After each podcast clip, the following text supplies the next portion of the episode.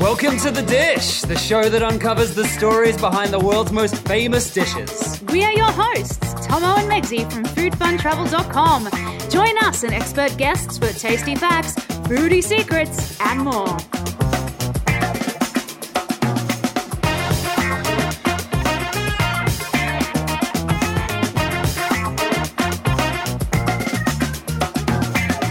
In part one of this double episode on Georgian cuisine, we explore the history of the Republic of Georgia and how culinary influences from across Asia and Europe have molded the dishes they eat today. All of these different cultures have affected how Georgian cuisine has developed. The Greek and Balkan influence, the ancient Roman influence, Middle Eastern, Turkish, Central Asian, and Mongolian coming through the Silk Road, and of course through conquests from Mongolians and Russian and, and Indian influence. Indian influences came through Iran, and that then filtered its way up in this direction as well.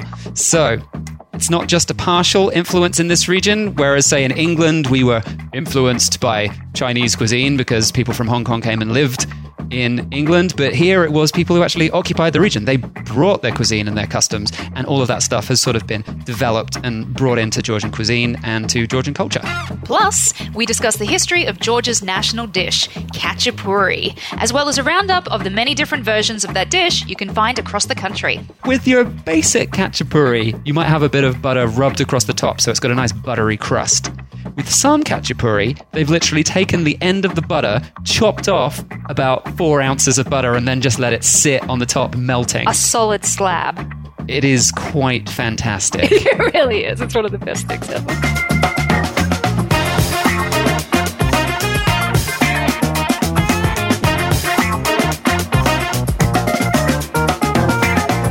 Welcome to another episode of The Dish. Hello, hello, hello, hello, hello, hello. In this episode, we're back to our What to Eat In format, which means we'll be talking about specific dishes we love from a destination of our choice, which today is Georgia, most specifically Tbilisi, because it's uh, the capital of Georgia and it's where you can get pretty much everything from Georgian cuisine that you could possibly want to eat. Yeah, the actual different regions of Georgia can vary quite a bit in cuisine and wine and stuff like that. So if you want a little little melting pot of everything, Tbilisi is definitely the place. Yeah, literally everything is available here. So it's an amazing time for a foodie. You can just spend a month here, or if you've only got a week, come spend a week. A year. Uh, yeah, a There's year a would year be a long good visa option. on arrival. And then you can try pretty much every type of cuisine. You can find it. There are different restaurants for every single region of Georgia in Tbilisi. Amazing foodie city. Really, really fantastic. And I think since our first visit here in 2016, Georgian cuisine almost instantly jumped into our top five best places in the world to eat. Absolutely. Everybody told us there were, there were certain people that had reached out and they were like, "Oh my god, have you guys been to Georgia yet?" And we were like, "No, why?" And they're like, "Just trust us, go there." And we did. And oh my god, it's amazing. Life changing food. Oh, for sure. Just cheesy, bready, dumplingy, meaty, winey wonderland. So, yeah, in this episode, we'll be sharing a little bit about the history of some of the dishes. The histories are a little bit difficult with these because it's uh, such a crazy country where so many different people have invaded the area. It's been Georgian, it's been Iranian, it's been Roman. There's loads of things. We're going to go through that. Also, that this region is just so old. Like, old, old. Apparently, the earliest ever discovery of human remains outside of Africa is in Georgia, and it's 1.8 million years old. That's just stupid crazy. I mean, I grew up in Australia. The oldest thing we've got is like 250 years old. That's not true at all. Nah, it's older than that. but, you know, it feels like it. Aboriginals were there like 40,000 years ago. Yeah, I, okay, I was being very culturally insensitive then. I'm sorry. Actually, yeah, there's stuff from like 22 million years ago. But, like, you know, human building. history, modern human history, there's not a lot. And to be fair, the, the modern human history here, that 1.8 million year old human remains, that's not modern humans. That's not Homo sapiens. That's uh, previous to that.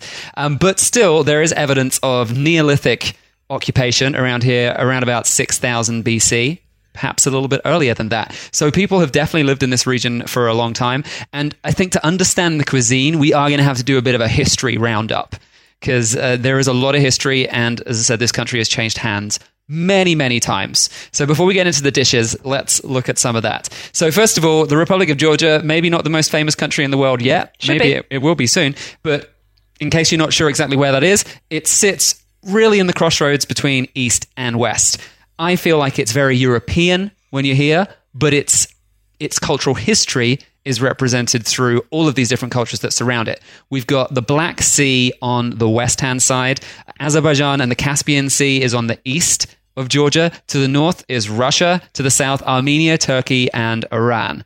And of course, further down from that, all through into Pakistan, India, etc. Yep. So it's it's surrounded by all these different cultures. That So it's almost like Central Asia, but it's, But it's not, not. Asian.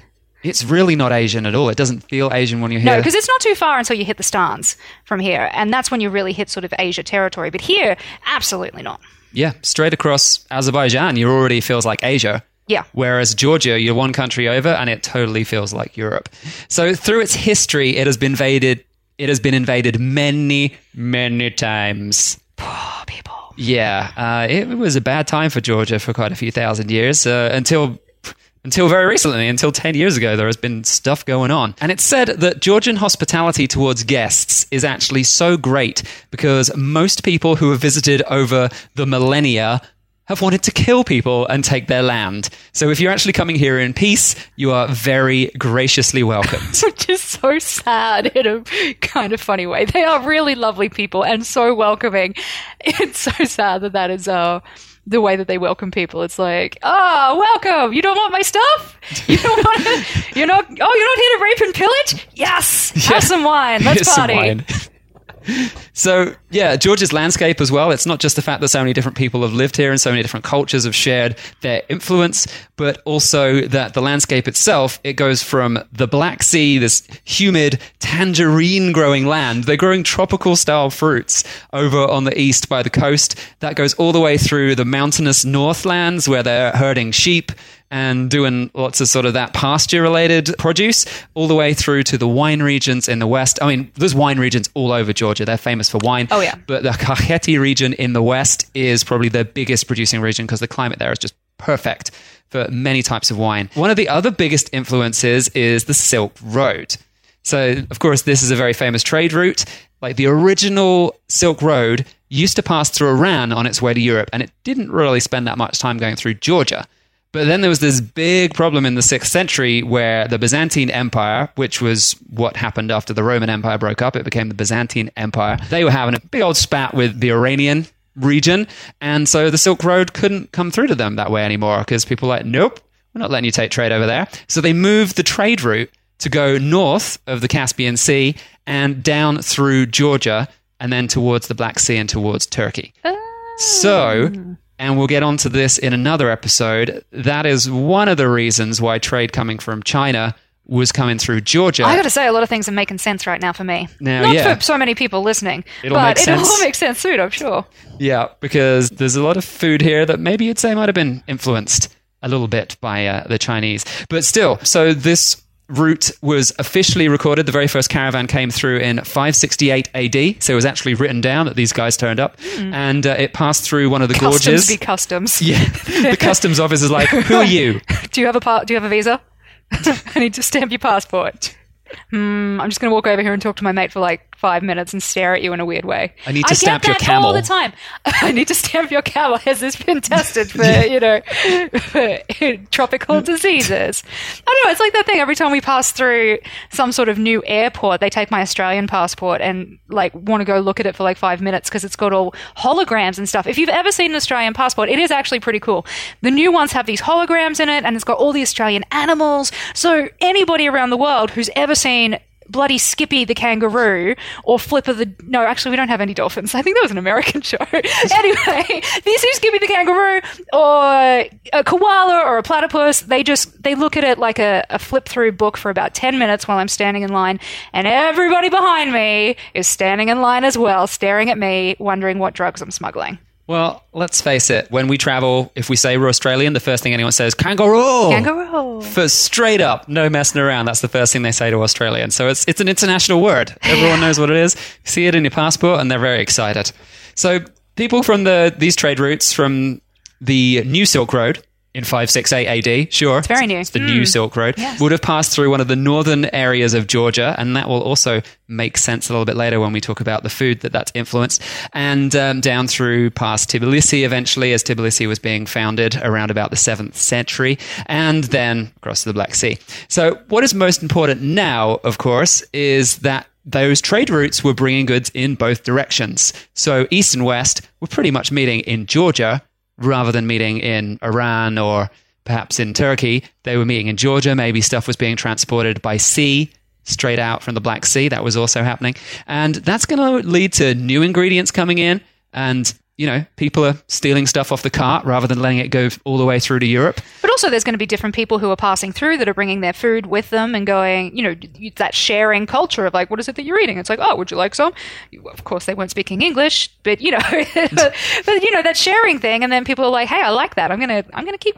I want to keep cooking that. How'd you make that? And that's how you end up with, you know, new cuisines and interesting destinations. Exactly. So it was a location where cultures definitely mixed and where trade flourished.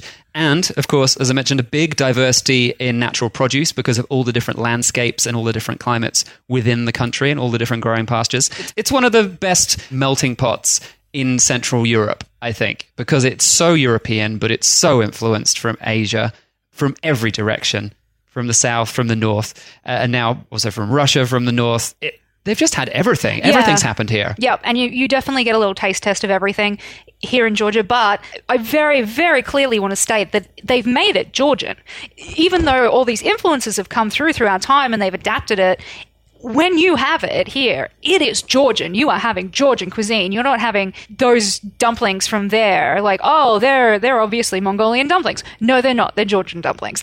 It's they've definitely taken everything and made it their own and made it their own cuisine. That there's no way you would ever ever say anything different to that. All right, I'm going to do a quick roundup of some important milestones in the history so you can get a, a sense of what's going on, and then we're going to get on to the actual food and the dishes. Starting So- from how early AD? We're going to start not from 1.8 million A- uh, BC.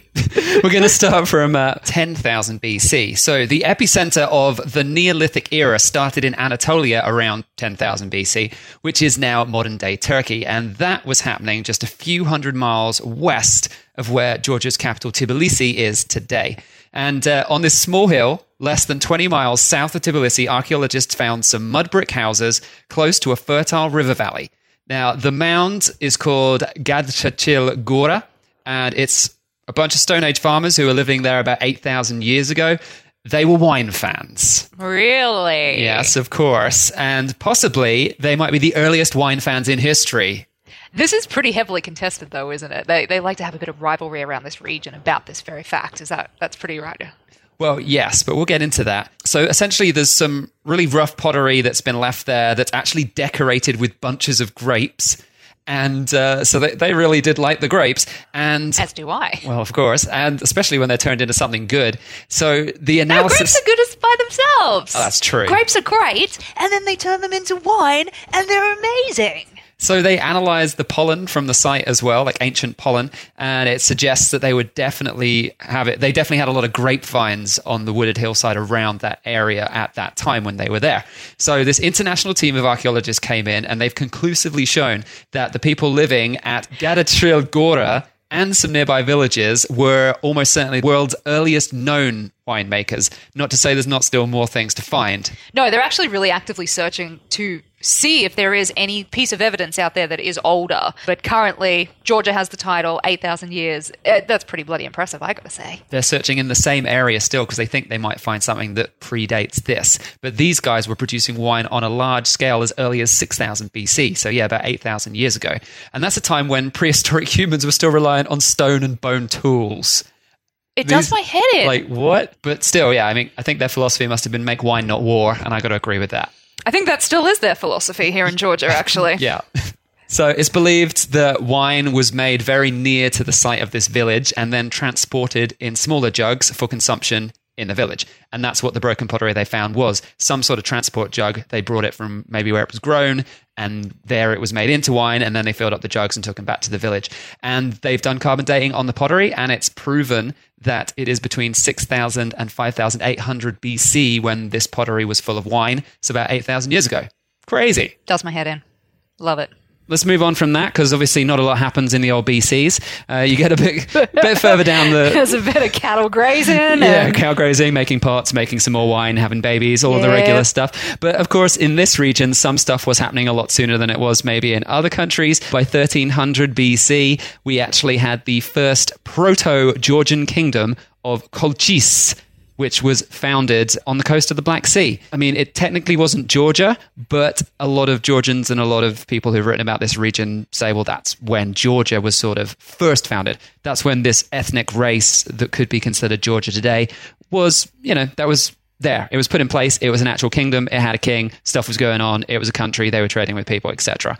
By 1000 BC, just a little bit later, some Greek trading ports had actually set up on the Black Sea coast. So they were trading with this kingdom, and another kingdom called Iberia was uh, founded just next to Colchis. So it's like two kingdoms together, ruled separately, but considered to both be sort of pre-Georgian Georgian. So yeah, there was stuff already going on It's so crazy. It was so long ago. 1300 BC, they actually had a full culture going on here and everything. So then Alexander the Great turned up, of course, as he did, did his massive attack across that entire region, across Turkey, etc. Not so great for everyone. No, great for him. Fourth century BC, he actually didn't specifically conquer Colchis and Iberia. He uh, sort of just traded with them and he conquered some of the lands around Well, he discovered them. they had this thing called wine. yeah, and he's like, what is this? what is this? And they got him faced. No. to be fair, by the 4th century BC, Greece definitely had one. Definitely, yes. So uh, that technology had already moved across. But yeah, so they were trading with Greece. They had a lot of influence from Greece. That could have affected the cuisine somewhat. Obviously, Balkan cuisine and uh, food from those regions would be here and will have affected the future of cuisine. Uh, next, it was the turn of the Roman Empire. Uh, I'm saying I'm only like halfway through the history here, guys. This, I'm going to try and smash through it as quickly as possible, but you know. But it is pretty crazy when you think about it. There's a lot of people that are hearing about Georgia for the very first time listening to this podcast. And then you hear that, what? What? They've got like just this crazy amount of history. It's it's insane for a place that you've probably never really heard of that has such amazing, vast, important history. Yeah, and I guess maybe in some countries, uh, like the US, perhaps when they opened the first Olive Garden, that was big news. But uh, you know. It, Georgia's had a lot more years of history than um, than the USA, so it's quite a long story. But I'm going to try and smash through it as quickly as possible. Um, so yes, the Romans turned up, and they did actually conquer Georgia, as it were. They conquered all of those regions, um, but at that exact same time as they were like taking over Georgia. The Persians were coming from the other direction, from Iran, and they were both going like, "We'd like this land. It seems nice. They're uh, they're doing good stuff. They're growing good things. It's a little bit less dusty than Iran. Yeah, yeah. I think we could have these nice valleys full of grass." So Georgia was stuck in the middle. So by 888 AD specifically, this is obviously some recorded information uh, that Georgia was eventually heading towards its first true formation where it could be said to be Georgia and was occupying the lands that Georgia occupies today and having the same cultural history, etc. Uh, they were still struggling against Arab invasion and they had the now Byzantine Empire, which of course was the Roman Empire, turned into that after they lost Italy and moved to Istanbul. They were offering some protection, so they were still sort of involved with Georgia, but that struggle continued. But then by 1089, the 16 year old King David began a campaign that would eventually lead to Georgia's golden age. Good old Davo. Yeah, he's 16 years old. And apparently his father abdicated and left him the throne at 16. What? Dad's a dick. Who does that? Was it because he was wanting to bang an, an American chick called Mrs. Simpson? I think that's a different story from a different age. You're about a thousand years out. All right. But uh, yeah, so King David at 16 went, Well, I'm not happy with what's going on with this. Let's assert ourselves and become the kingdom of Georgia proper. And by the 13th century, Queen Tamar was actually a queen. Um, one of the few queens in that region at that time. She ruled over the full kingdom of Georgia at its greatest during its full golden age, where it was taking up all of Azerbaijan, a large part of northern Turkey, various parts of what is now Russia, north of Georgia. They took those lands as well, and almost half of the seaboard of the Black Sea, like around the coastline towards um, the other countries on the other side, Greece, etc. So she. She really was doing the business. She was holding things together. Hashtag insert feminist quip right here. Just saying. But of course, as of all things in the olden days, it was to be short lived because the Mongols turned up. Oh, they were some nasty bastards. they were really a little pesky, weren't they? They were out to smash things and take stuff and Although eat stuff. actually, Mongolian history, I have to give it to them. If you do look into it, they would just sort of turn up and they would surround the village and they'd be like, "Hey, surrender to us, become part of us. You get pay. We're, we actually have a postal system set up, and you know, you just got to you know say that you'll fight with us and be part of us, and we'll be cool." And if they said no, they'd be like, "All right, gonna kill all your you know women and children, whatever." I think they killed the men first. I think they did kill the men first. They killed the men first. So if you surrender on the first day, then, or if you surrender straight away, we're not going to kill anybody. You'll just become part of the Mongolian kingdom and you're awesome. If you surrender on the next day, we're going to, you know, take over your city, kill all the men, but we'll spare the women and children. And if you don't surrender on the third day, we're literally going to kill all of you. Yeah. We will destroy every one of you and then we'll take your city and own all your stuff. So I got to kind of give it to them. They did give people a chance. Well, But it's not a.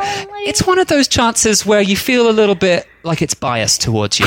it's not a great chance. like, would you like to all die, or would you like us to take all your stuff? Hmm, let me think.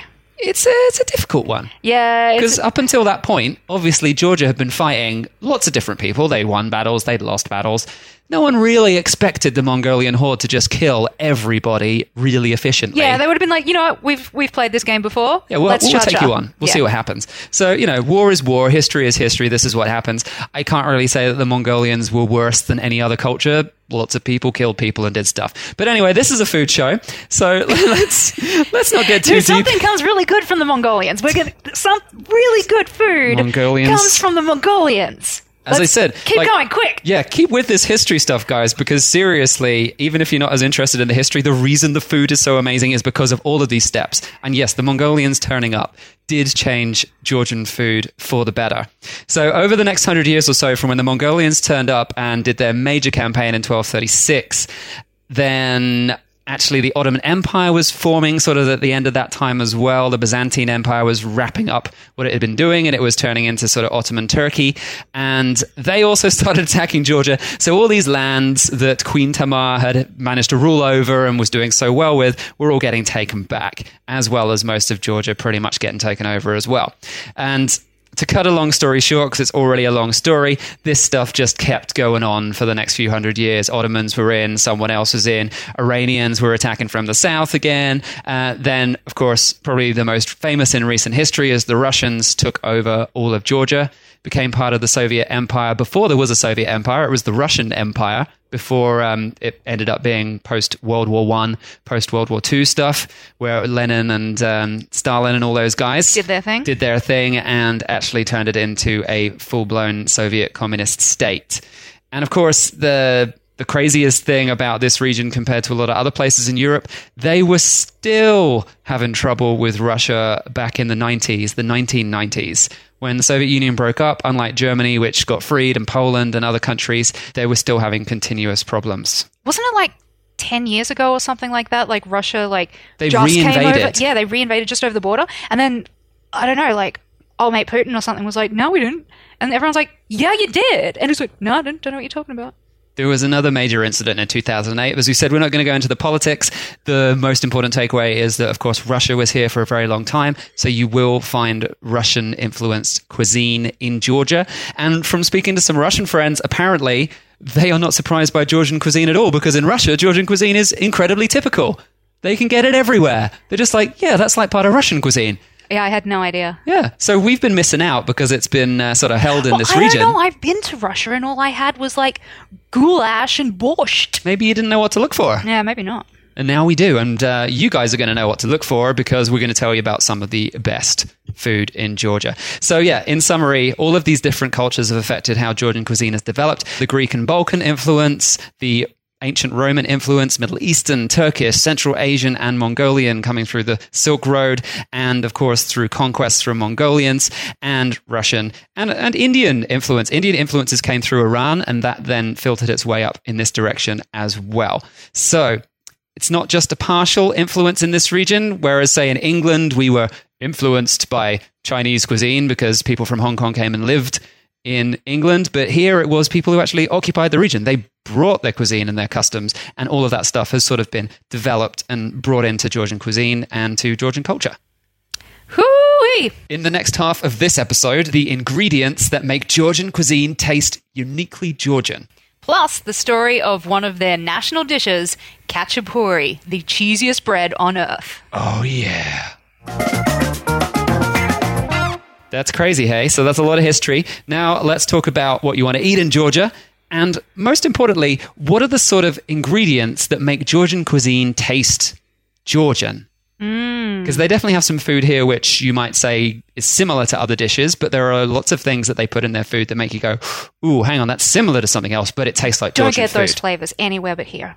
Yeah. So, I mean, they've got things that you expect them to have, like tomatoes that came from Latin America, chilies that also came from Latin America, all the different types of meats you'd expect to find around Europe, pork and beef and lamb and cheese, but they have some of their own special cheeses. So, one of the most amazing things that we found from living here is unlike a lot of other countries where you're buying all your stuff from a supermarket or even if you're buying from a greengrocer they're just selling produce that they bought from a, a mass manufacturer or a mass producer. Here you can still just walk down the street and there'll be 10 different grocery stores all run independently by small families who get their the rest of their extended family are on the farm. They're growing the stuff, they're sending it into the city, and they're selling it. They're making their own cheese on the farm, they're making their own wine on the farm. Oh, yeah. And you can buy this just in the local store, a tiny little corner store. It is not all mass produced products. Yeah, we were just in there the other day, and the chick was like, "Hey, this is what we've got in that's new today. It just came from our farm." And it's like eggs straight out of the chicken. You know, it's like, which is the best way to get an egg, straight out of the chook. Yeah, they had just made some more wine, and we got you know a liter of their homemade wine, and all the fruit and veg is so fresh and.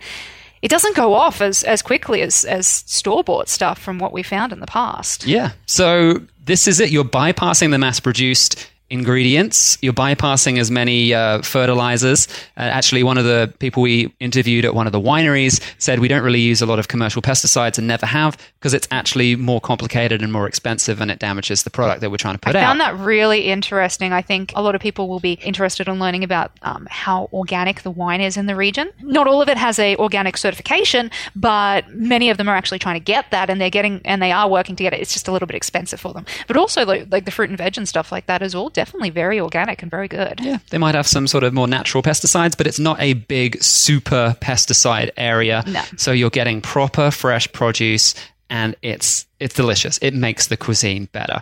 So let's talk through a few of the most important ingredients that are very very Georgian and they help define the cuisine and give it the flavors that it has. First of all, let's talk about a couple of cheeses. Sulguni cheese. Mm, yes. Yes, this is sort of like a cross between a firm mozzarella and a mild cheddar, but it has a slightly stronger piquant flavor to it. I mean, it's not spicy in any way, but you can you can taste it. It's got more of a flavor to it than either mozzarella or mild cheddar. Yeah. So, it, but it's still kind of like a rubbery kind of cheese It in melts. Texture. It melts very well. Oh yes, it does. It's it would be great for pizzas, but here they use it on their cheesy breads that we'll be talking about in a bit. And that specific type of cheese, the way it tastes and the way it melts and the way it crisps up on top and leaves little brown bubbles when it comes out of the oven, uh, that affects a lot of dishes. And they don't just use it on breads; they use it in other meals as well. And we'll talk about some of those as we go through. Their other most important cheese, and they've got a few, but the one that's very widespread, you can find everywhere, is Imeretian cheese, which is much firmer. Uh, not a hard cheese as such, but it's like a, a f- just a firm white cheese. It's sort of like an extreme feta cheese. It, extreme is a word I would give it's it. salty like feta. It's real, like almost too salty. Yeah. I, I mean, don't get me wrong. I really love this cheese, but it's something you want to put in stuff. Like the other day, like we just cut off a slab and like just to chew on it for a snack, and it was way too salty. But I love it in salads. I love it in stuff. I love it sprinkled on things. Uh, it's a little bit harder than a feta. It's a little bit saltier than a feta. And It doesn't crumble so much No, like a feta. It's not. It doesn't have that soft texture. It definitely has a firm texture. You have to chop it up with a knife. You're not going to sprinkle it on something with your fingers. And it's sort of got that bubbly, bubbly holes inside. It's like this mini honeycomb inside the the cheese. In fact, and yeah, you can eat it on its own with a bit of wine, but it's really, really strong and really, Really salty. But once you throw it inside a bread or you put it on a salad or in a salad, um, then you lose that intensity. It mixes everything, and then it makes the salads amazing. And then you don't have to be adding things like salt because it's already salty It's enough. already salty. I still put salt in. Another important ingredient that we don't really see in a lot of other places purple basil. Oh, that stuff is so good. Basil. Basil. It's basil. It's basil, people. Listen, basil. it's like a more pungent and much more intense version of regular green basil that you get from Italy. And it Uh, legit is purple. yeah, it's bright purple. Yeah. and they put it in salads, they put it on top of stews, and it just adds this sudden, intense floral hit that's much stronger than basil. And you just go, "Oh, I'm eating Georgian food." Yeah. Now I know. Yeah, this is this is Georgian food. This is a Georgian salad. Fantastic. Another very unexpected ingredient. A little story about this one. We were trying to find out what this was for a long time. We went and did a cooking class. The the chef told us she didn't really have a proper translation of this ingredient. She said it's called yellow flowers powder. And we're like, hmm, that's helpful. And we also thought, oh, we'll just ask someone later what that means. Yeah. And then every time we asked someone, they were like, what? What? what is that? What? But now I thought the chef must be struggling. It must have a real name. But then we were in the supermarket when we got back to Georgia a few weeks ago, and I went in there. I looked in the herbs and spices section, and there was a little pot called yellow flowers. And it was a little pot of powder called yellow flowers. It's like she was telling the truth. Good God, it really is called yellow flowers. And we've been asking everyone about that, actually. Yeah, I was like, what is this? They put it in in the walnut paste. What, what is this? it's in everything. And it makes everything taste Georgian. It's fantastic. I swear, you put that in in because Tom cooks a lot as well, and he puts that in in the food, and I instantly go, "I'm eating Georgian food." It's Mm-hmm. this weird thing where you just automatically, "Yep, that's Georgia. That tastes like Georgia." I've never seen this ingredient anywhere else ever. We don't even know what the yellow flower is. Oh, I know. You know? I have found out what it is. What is it? Now, the chef told us there was no substitute for this. You have to use the yellow flour powder, Is she a otherwise dirty liar? your food will not. No, she's not. There is no substitute for this. This is Oh. why you have to come to Georgia to actually taste this. But after a lot of searching online, I have discovered the yellow powder is powdered marigolds. No, really? Yeah. And marigolds grow all over the place, but no one uses them for cuisine. I would never. Well, you know what? I would think it would be something that the Chinese would like dehydrate and turn into a tea. That seems to make sense for me. But no, I never would have thought of turning it into a powder. Yeah, it's a powder, and it makes the food delicious. Yeah. So it's fantastic. And it's also an ingredient in the next important spice. And this is one, obviously, it's existed here for ages, but we only realized that it was really a thing on our second visit here. Uh, Svan Etienne salt or Georgian salt. It's a special spiced salt blend that, yes, includes marigold as well as salt, obviously, uh, ground coriander seeds, blue fenugreek, which is another important spice that's used in a lot of food here in Georgia, and some other secret ingredients that the internet would not reveal to me. But it's Did the internet? Did it literally say? No. I will not reveal this to you. Google came up with an error. It said, "Not for your eyes, oh no! for Georgian eyes only." Did you have to do like a? You had to like drop some blood onto onto a pad to prove It wanted your a full genealogy test, and I didn't have time to do it. All right. so I didn't do it. Yeah, you pretty much throw this salt on uh, meats, fishes, anything really, potatoes. You just add this salt, and it's just a magic spice blend. It's like in Morocco, they have Ras Al Hanout. Oh, which that stuff is amazing. It's just a blend of all the best spices, and it just makes everything taste Moroccan. It's true. So you get that in Morocco and it's fantastic, and you get this stuff in Georgia and it's fantastic, and it's just it very much is from those places, and you just got to kind of deal with it. Yeah. I don't think you'll find it easily, but maybe one day this will start to be sold outside of Georgia. So another important spice, which is uh, a little less Georgian, but ajika, made in Georgia. It's their version of chili garlic paste, and you can rub it on some veal ribs and grill them up in the oven, and it gives them just a tasty kick. So they do actually like a bit of chili here. Plenty of chilies growing around. Of course, chilies are from Latin America, but this is their version, and uh, it also makes things taste a little bit Georgian. Um, Final one I'm going to talk about, really important in Georgia, is walnuts and walnut paste. So important in this region, and I actually never have been in a destination that has used walnuts in the way that they use them here, and it's fantastic. I. I mean, you know, you have it in like a Waldorf salad, and it's like, it's walnuts that were put into a salad. Or you have it in something else, and it's like, this is just walnuts in this. They actually really use it in interesting ways in Georgia, and it's so good. Yep, it's not just whole walnuts thrown on things. It is specifically the walnut paste and that is also mixed with spices like the marigolds and uh, other important spices from around here to make this beautiful paste that they, they don't only use it to as a salad dressing, they use it in other dishes. They stuff vegetables with it, they stuff fish with it. We'll talk about that a little bit more when we get onto the, the various dishes you need to try. But yeah, it's it's awesome. It's delicious. I could eat it with a spoon, I reckon. It also works as a binding agent. So if they mix it into a sauce, then it will make a nice thick sauce. Mm. Apparently, they even put walnuts in their beans. So you got a pot of beans made with tomatoes, and they put ground walnuts in that as well to give the, the beans a flavor. In fact, I don't think we're going to be talking about lobio in this episode because it's beans in a pot. And everyone does beans in a pot all around the world. good, but Georgian beans in a pot, apparently, they quite often do it with walnut paste as well. Interesting. So beans in a pot, lobio, something you should definitely try when you're in Georgia as well. That's a little bonus one. All right, so that's all of the most important ingredients, in my opinion. I'm sure there are plenty of other ingredients, and hopefully we'll mention some of them as we go through the rest of the episode. Let's talk about it's a Georgian national dish, khachapuri. yes. Khachapuri is Georgian cheese bread. And it's the most amazing thing that has ever touched my tongue and gone into my stomach. So the big debate is is Georgian cheese bread better than pizza? And recently Forbes released an article saying it has been voted better than pizza. Listen, I'm very torn by this because I love pizza and I love khachapuri and I and I don't really put them in the same category. Yes, it's bread.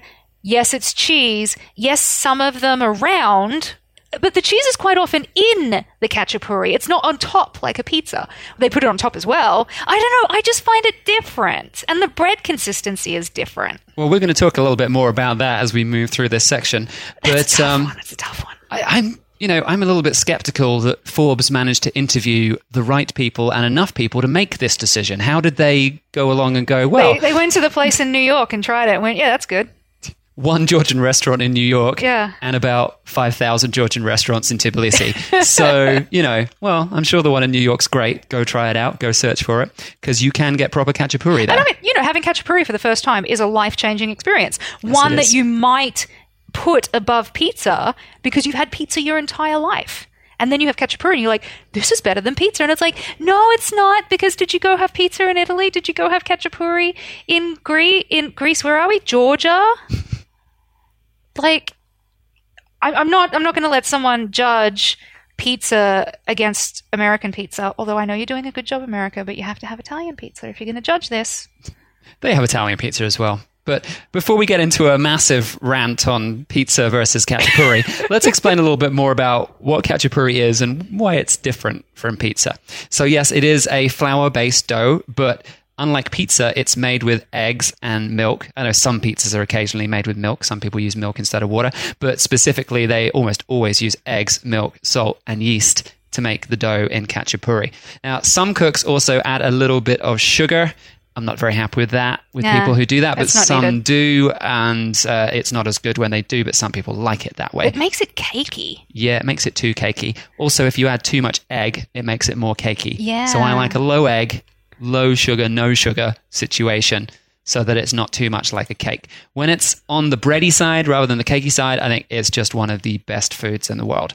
Now, khachapuri, the word specifically means cottage cheese bread because kacha means cottage cheese. So it's your sort of uh, lumpy, I think everyone knows what cottage cheese is, right? I think so. It's your, your lumpy fresh cheese. And puri means bread. And the word puri is used, uh, derivative of that's used in other countries around this region as well, like Armenia. We've seen it used there. The ingredients that it's actually topped with, as well as the cottage cheese being either stuffed in the bread or on top of the bread, they actually vary. There's different sorts of cheese that are used. It's actually not always cottage cheese. And with some of them, it's not even that much cheese. It's a little bit of cheese mixed with potato and stuff. But something that can also feature is lots of butter, either the top. That is an understatement. that is an understatement of epic proportions, Mr. Williams. There's so with your basic khachapuri, you might have a bit of butter rubbed across the top, so it's got a nice buttery crust. With some khachapuri, they've literally taken the end of the butter, chopped off about four ounces of butter, and then just let it sit on the top, melting. A solid slab. It is quite fantastic. it really is. It's one of the best things ever. So yeah, lots of different styles. So most of these khachapuris are actually named after the region from whence they came. So every single one sort of has a name that's based around the place that it's from, and everyone does them just a little bit differently. So let's smash into the lightning round with number one. Ding ding ding! Imeretian Khachapuri, also known as Imeruli Khachapuri, which comes from the Imereti region. Very confusing, but it's the way it works. It is a circular bread which is stuffed with the local Imeretian cheese. Yep, that's the one we mentioned earlier. That is the super salty white cheese. Ajarian or Acharuli or Acharuli Khachapuri, which is from the state of Ajar on the southwest Black Sea coast of Georgia. This is actually a dough formed in the shape of an open boat. Yes, it is! It's fantastic. The best! It sort of looks like a Turkish pide. It's thick. It's maybe about over an inch in depth, and it is filled with cottage cheese, and then topped with sulguni cheese, and then topped at the end with a raw egg that you mix up into that hot cheese to cook, and a massive slice of butter on top. Megruli Khachapuri, or Megrelian, which is similar to your Imeretian, but it has grated sulguni cheese added on top of the bread. And then you can also get your special or royal Magrulian, as well as the uh, grated cheese being baked on top. The bread is actually removed from the oven a few minutes before it finishes, and thin slices of sulguni are added, and then it's put back in to melt just enough, not to the point of browning, but just so it's like melty, gooey goodness.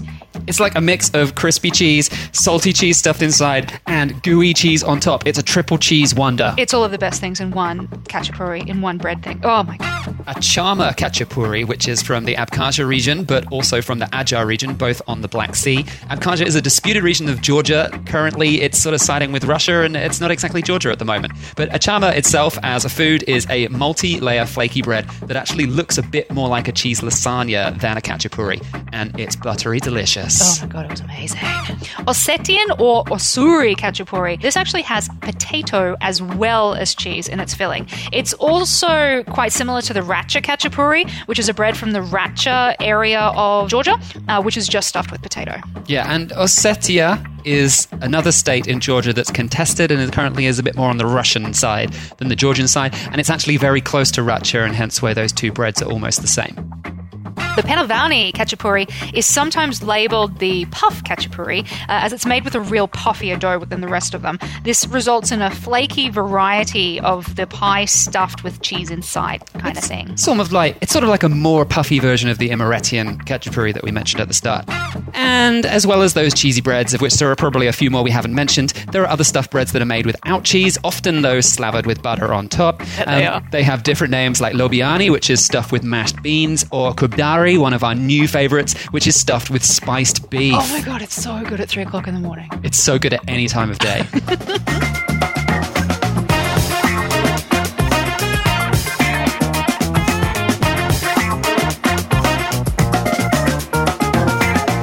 so, as well as these stuffed breads, Georgia, of course, has its own standard plain bread, which once again is hitting the mark as one of my favorite breads It's drooling all over my like microphone. real French baguette in France and real Georgian shoti flatbread in Georgia are probably my two favorite plain breads that I've ever tasted anywhere in the world. I can dead set just sit down and we can walk to the store and buy a shoti bread and barely make it home with any bread.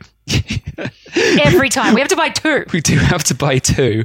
It is just munchable. You don't need anything on it. You'll just start eating the side and go, "Oh my god, it's amazing." They put a lot of salt in it. It And is very salty, actually, yeah, but I like that. I think that's the same with baguette. Baguette often has a bit more salt than other types of bread, and that's one of the reasons I like it. Ah. Plus, it's crispy on the outside and soft on the inside. Oh, it's so good. And it also has this real crisp sort of ridge on it on one side. So one side's really fluffy, and the other side has this crispy rim that you can just kind of break off, and it's nice little crunch, crunch bits. So the main reason for this is because it is cooked on the interior side of a sunken round stone oven. Like a tandoori so, oven. similar from a tandoori oven. So it's a lot bigger than a tandoori oven uh, in width, and it's not as deep as a tandoori oven. So it's like a shallow, wide tandoori oven made from stone. The shoti bread is shaped into a sort of diamond shape, so it gets fat in the middle and it goes long and thin at each end. And that's the reason why one side of it is crispy and the other side is fluffy, is because one side is closer to the bottom of the oven where the heat is. So that cooks quicker. And of course, all the bubbles that are coming because of the yeast bubble upwards due to the old gravity beast. And that causes all the fluffy bits I go mean, to the we top. should literally explain if you don't know what a tandoori oven is or how it works, or even a Georgian oven, they actually take the dough and slap it to the side of this oven. the heat of the wall causes the dough that's sticky and cold to instantly stick and start yeah, cooking so to the wall. it's not like trays like a regular No. oven. It's it's it's on the side of this round oven that's in the ground. Yeah, and it just hangs there because it's sort of stuck to the wall because of the heat, instantly cooking the bottom. But it means that just like a pizza, even though this is cooked vertically rather than horizontally, the bottom of it goes really nice and crispy as well and browns up, and the top of it goes sort of nice and fluffy. And Do you want to go get some shoti right now? I, yeah, let's. Right, we're going All to right, come back in about 20 minutes. Just going to go down the hill and get some shoti bread. Now, this dough, unlike khachapuri, is made without eggs. So, this is more of your classic, just flour, water, Bread, bread. and salt. And yeast, of course. and That's why it puffs up all nicely. So, pretty much every bread that we've just mentioned is something that you should definitely try in Georgia and Tbilisi when you're here. You can get all of this here. You can find it on menus. The bread's just amazing. Yeah. Just and, so and none amazing. of those things. Well, okay. So, so some of the ones from the disputed areas, of course, we haven't even tried, and you can't really get those. But every every other one, you can absolutely get there on the menus and go through. Just work your way through the menu and try them all. Well, the one that's like a lasagna, you can find. It's on some menus. And the one that's stuffed with potato, you can get the one that's similar to the one from the Racha region. But we don't really love potato. Carbs and carbs. You do have issues with carbs and carbs. carbs he in hates, carbs. He hates carbs and carbs. He won't even eat a burrito. He hates carbs and I will carbs. eat a Mexican burrito because it's made without tons of rice and it's made with lots of vegetables and meat. But an American burrito that's full of rice, carbs in carbs, but you love chips in a gyros. I like a couple of chips in a gyros. And if they left them out, I wouldn't complain. If they put more meat in and replaced the fries Fair with dues. meat, that would be better Fair than a standard gyros, but it's fine. So, yeah, the full list of these breads can be found on our article, foodfuntravel.com slash Georgia podcast. There's loads of other foods on there as well. I mean, we're going to talk about a lot more coming up because, of course, There's so many. there's so many, and we've only really talked about bread Yeah, so you think far. we're wrapping it up? We ain't wrapping nothing up. So, a little bit on the history of Georgian bread. How did this all come about?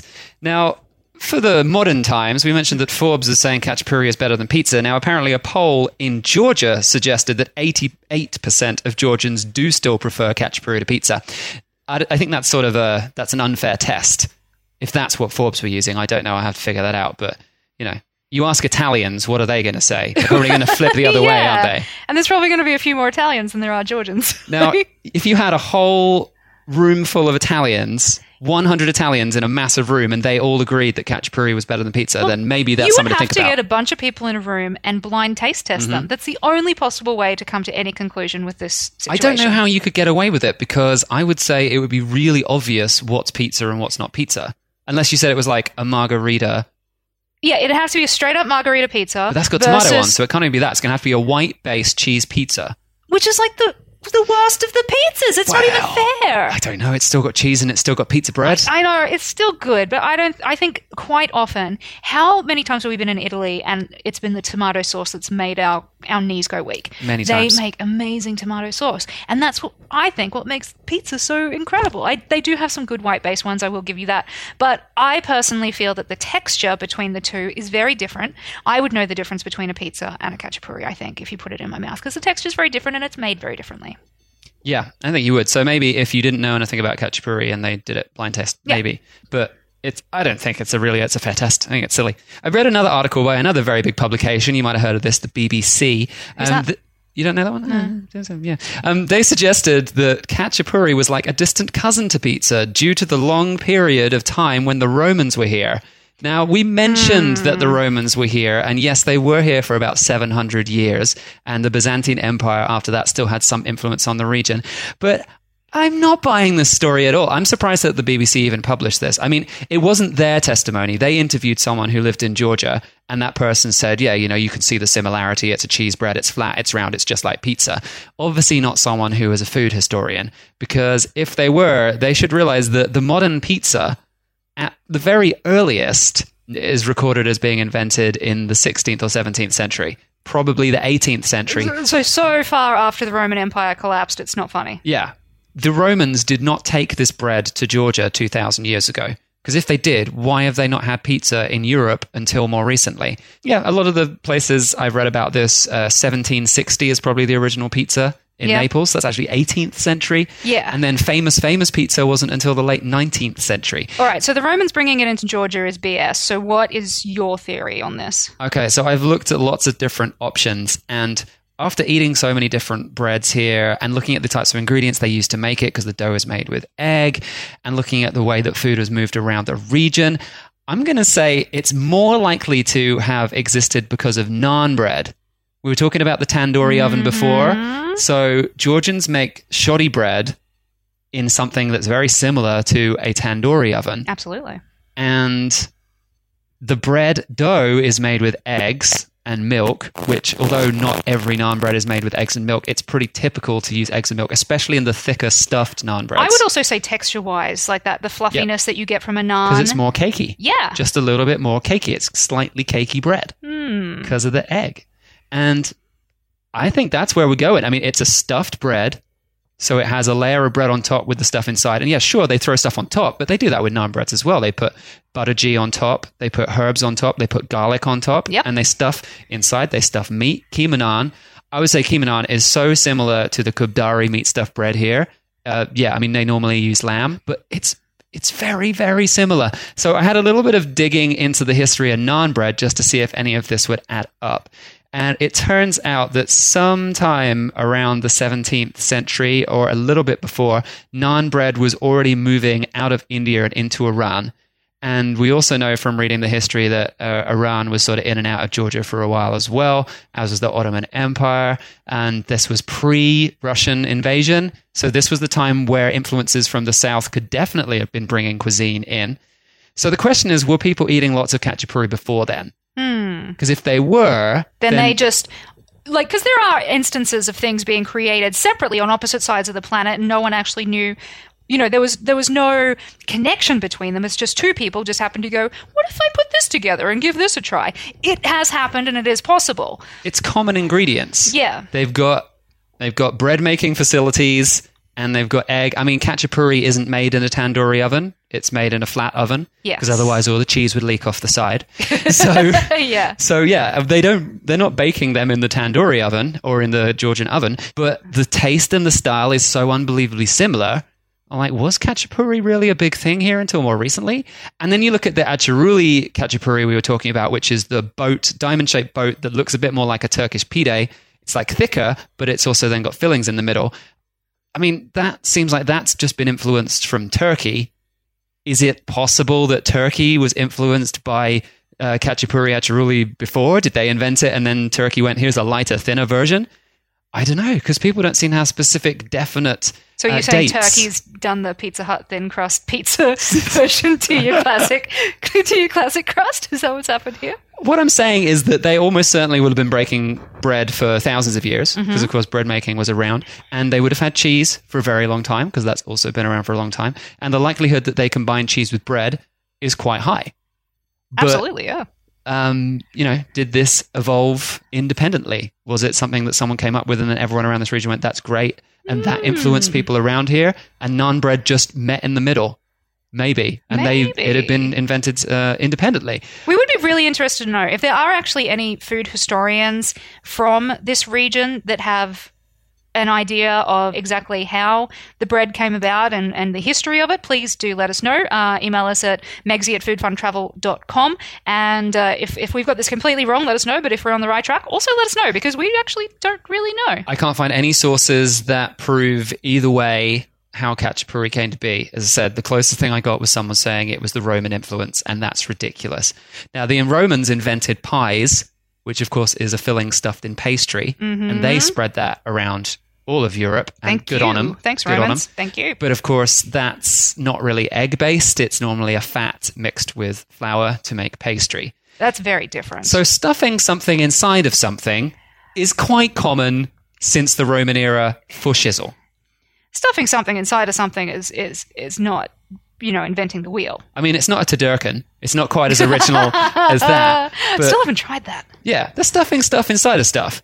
It could have easily been invented simultaneously, or just some dude came from India and went, "We have this oven. It's it's really good and it's round." And then Georgians went, "Cool, we'll do that." Yep. It could have just been one dude who just turned up and everyone went, Ooh, it's like a magic show. How's he getting the bread to stick to the outside? I just don't know. And no one else seems to know. No one's written about it. I can't find any information about it. So please, yes, tweet us at Food Fun Travel or email us at Megsy at Food Fun Travel if you have any idea on whether there's any definitive evidence either way, because we cannot find any. And we would like to know. But what we have discovered, of course, is that khachapuri is delicious. So Yep. wherever it came from, It also makes me fat. yeah, And I it love makes it. everyone fat. I love it. I don't care. Whatever happened and why it's here, we don't mind. Uh, we're just really happy that it's Hashtag here. no regrets. Okay, that's it for this episode. We have covered one of Georgia's most famous national dishes, khachapuri, talked about history and some of the fantastic ingredients that make Georgian cuisine taste uniquely Georgian. But the amazing thing about Georgia is that there is so much more to cover. Oh, yes. We've barely got started, which is why we have another episode on Georgian cuisine coming up next. Look for that now. It's been simultaneously released at the same time as this one, so it is available. And we're going to be talking about their other national dish, khinkali. Oh, I love khinkali so much. Find out about the different types of khinkali that we have here and that you can come and try. There's lots and lots that we love. Yeah, like all of them. No, I don't like the potato. But anyway, we'll talk about that next episode. Plus a selection of some of our other favorite dishes, including one that's made with epiploon. Any idea what that is? I know what it is. I'm going to leave everybody in the dark. It's uh it's in in bits. It's an interesting food. Anyway, so we've covered all the history. In the next episode, we're going to be talking pretty much just about food and about some of the crazy stories that have happened to us when we've been going around the country eating these different foods. So do follow us for that. And of course, follow the podcast on iTunes or wherever you listen. Do go and subscribe. If you subscribe, it gives us some brownie points and iTunes goes well. These guys must be doing well. And leave us a five star review as well while you're there because that gives us extra, extra loving. And we love hearing what you guys think of the show. The more reviews we get that are five star, the higher our show goes in the ratings, and the more likely is we get new listeners. And new listeners means more podcasts because we can keep making them if we've got listeners. Because if no one's listening to us, why would we make podcasts? That'd be crazy. Not even my mum's listening to it. So, geez, I need someone. you should get her to listen I to know, it. I like should. seriously, I'm that's the first person to ask. I'll email her right now. Uh, also, if you love the show and you do want to support us financially so we can commit more time to making episodes rather than doing our other regular work, then please support us on our Patreon account, which is from Podbean. You can go to foodfuntravel.com slash extras. That will redirect you straight to our Podbean Patreon account. And from as little as $1.50 a month, you can, you know, have a warm, fuzzy feeling inside and get access to bonus episodes. Woot woot! Who doesn't want that? Exactly. All right. See you next time on our second part of the Georgian Food Podcast. Thanks for listening to The Dish. Don't forget to subscribe and keep this podcast on the air by giving us a five star review on iTunes or wherever you listen. Also, come join our foodie community on Facebook in the Food Worth Travelling For Facebook group. Catch you next time.